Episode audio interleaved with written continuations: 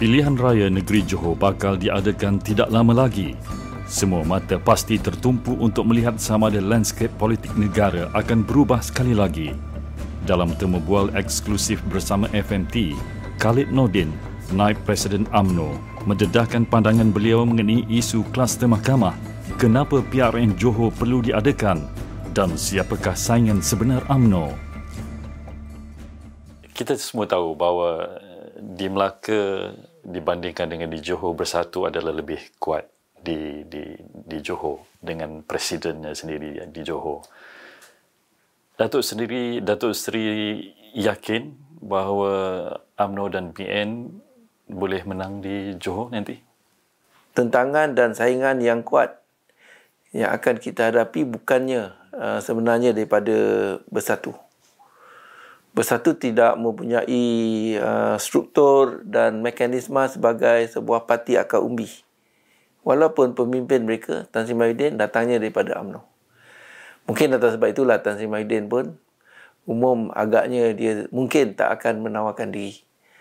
Uh, pada UMNO BN, uh, kemungkinannya uh, saingan kita yang paling kuat datangnya daripada Pakatan Harapan. Datuk Seri, ada juga pihak yang mengatakan bahawa PRN Johor ni didesak dan dimahu segera dilakukan oleh kluster mahkamah. Komen Datuk Seri.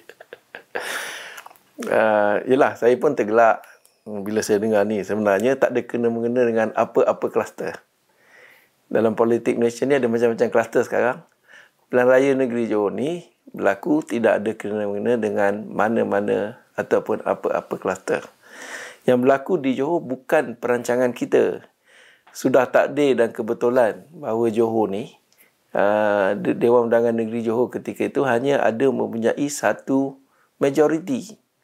Pada masa yang sama, soal yang yang harus kita faham ialah soal uh, keabsahan.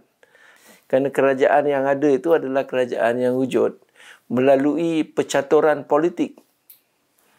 Dia tidak ada mandat kita tak boleh tak akan bekerjasama dengan bersatu. Itu itu uh, AMNO punya apa tu usul dalam pimpinan agung.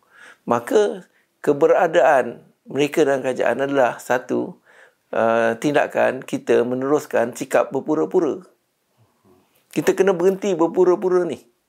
Uh, jadi uh, berpura-pura dengan hanya satu kursi berpura-pura untuk terus kekal Uh, dengan terpaksa bergantung kepada ihsan Pakatan Harapan.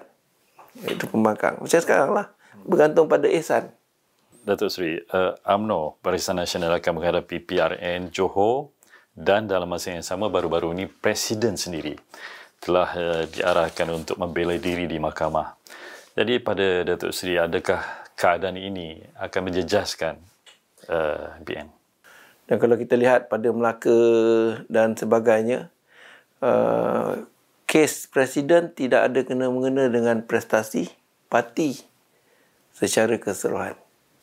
Pokoknya yang kita buat pada hari ini ialah pertama, uh, UMNO kita menghormati sistem kehakiman negara. Dan biarlah uh, presiden hadapi semua itu. Kita beri dia ruang untuk dia membersihkan membersihkan kedudukannya. Kita tidak melakukan apa-apa campur tangan dalam soal ni. Uh, jadi uh, atas sebab itulah rakyat uh, boleh membezakan antara prestasi parti dengan hal presiden yang merupakan perkara persendiriannya